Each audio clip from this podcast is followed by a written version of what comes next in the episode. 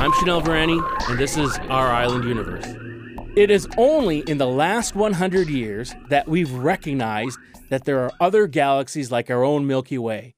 It's only been about 50 years since we've recognized that we live in a universe that began with the hot explosion we call the Big Bang. Now, early in the 21st century, we now think that a universe may not be the only one. Is your mind shattered yet?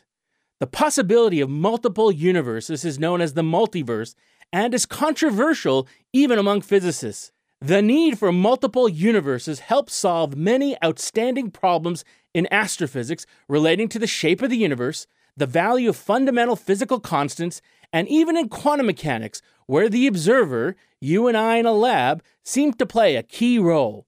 This idea that our universe is finely tuned is what theorists are really trying to solve.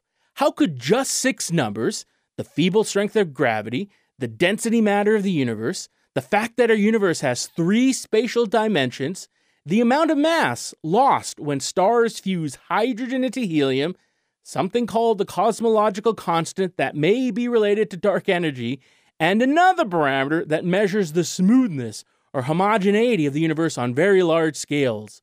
While these numbers may be obscure to understand, should they have been even slightly different from the values we measure, you and I wouldn't be here to talk about it. These parameters have to be exactly what they are to get the universe we observe today. How could this be? That's where the multiverse comes in. There are an infinite number of universes, and we just happen to live in the one universe where these six parameters have the value they do. That is, there are other universes where these numbers have different values and therefore have consequences for how those universes have evolved with time. We have come an incredibly long way in understanding our universe, in explaining why our universe is the way it is and not some other way.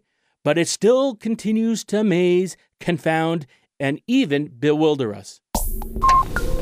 I am Shanil Virani, director of the John C. Wells Planetarium at James Madison University.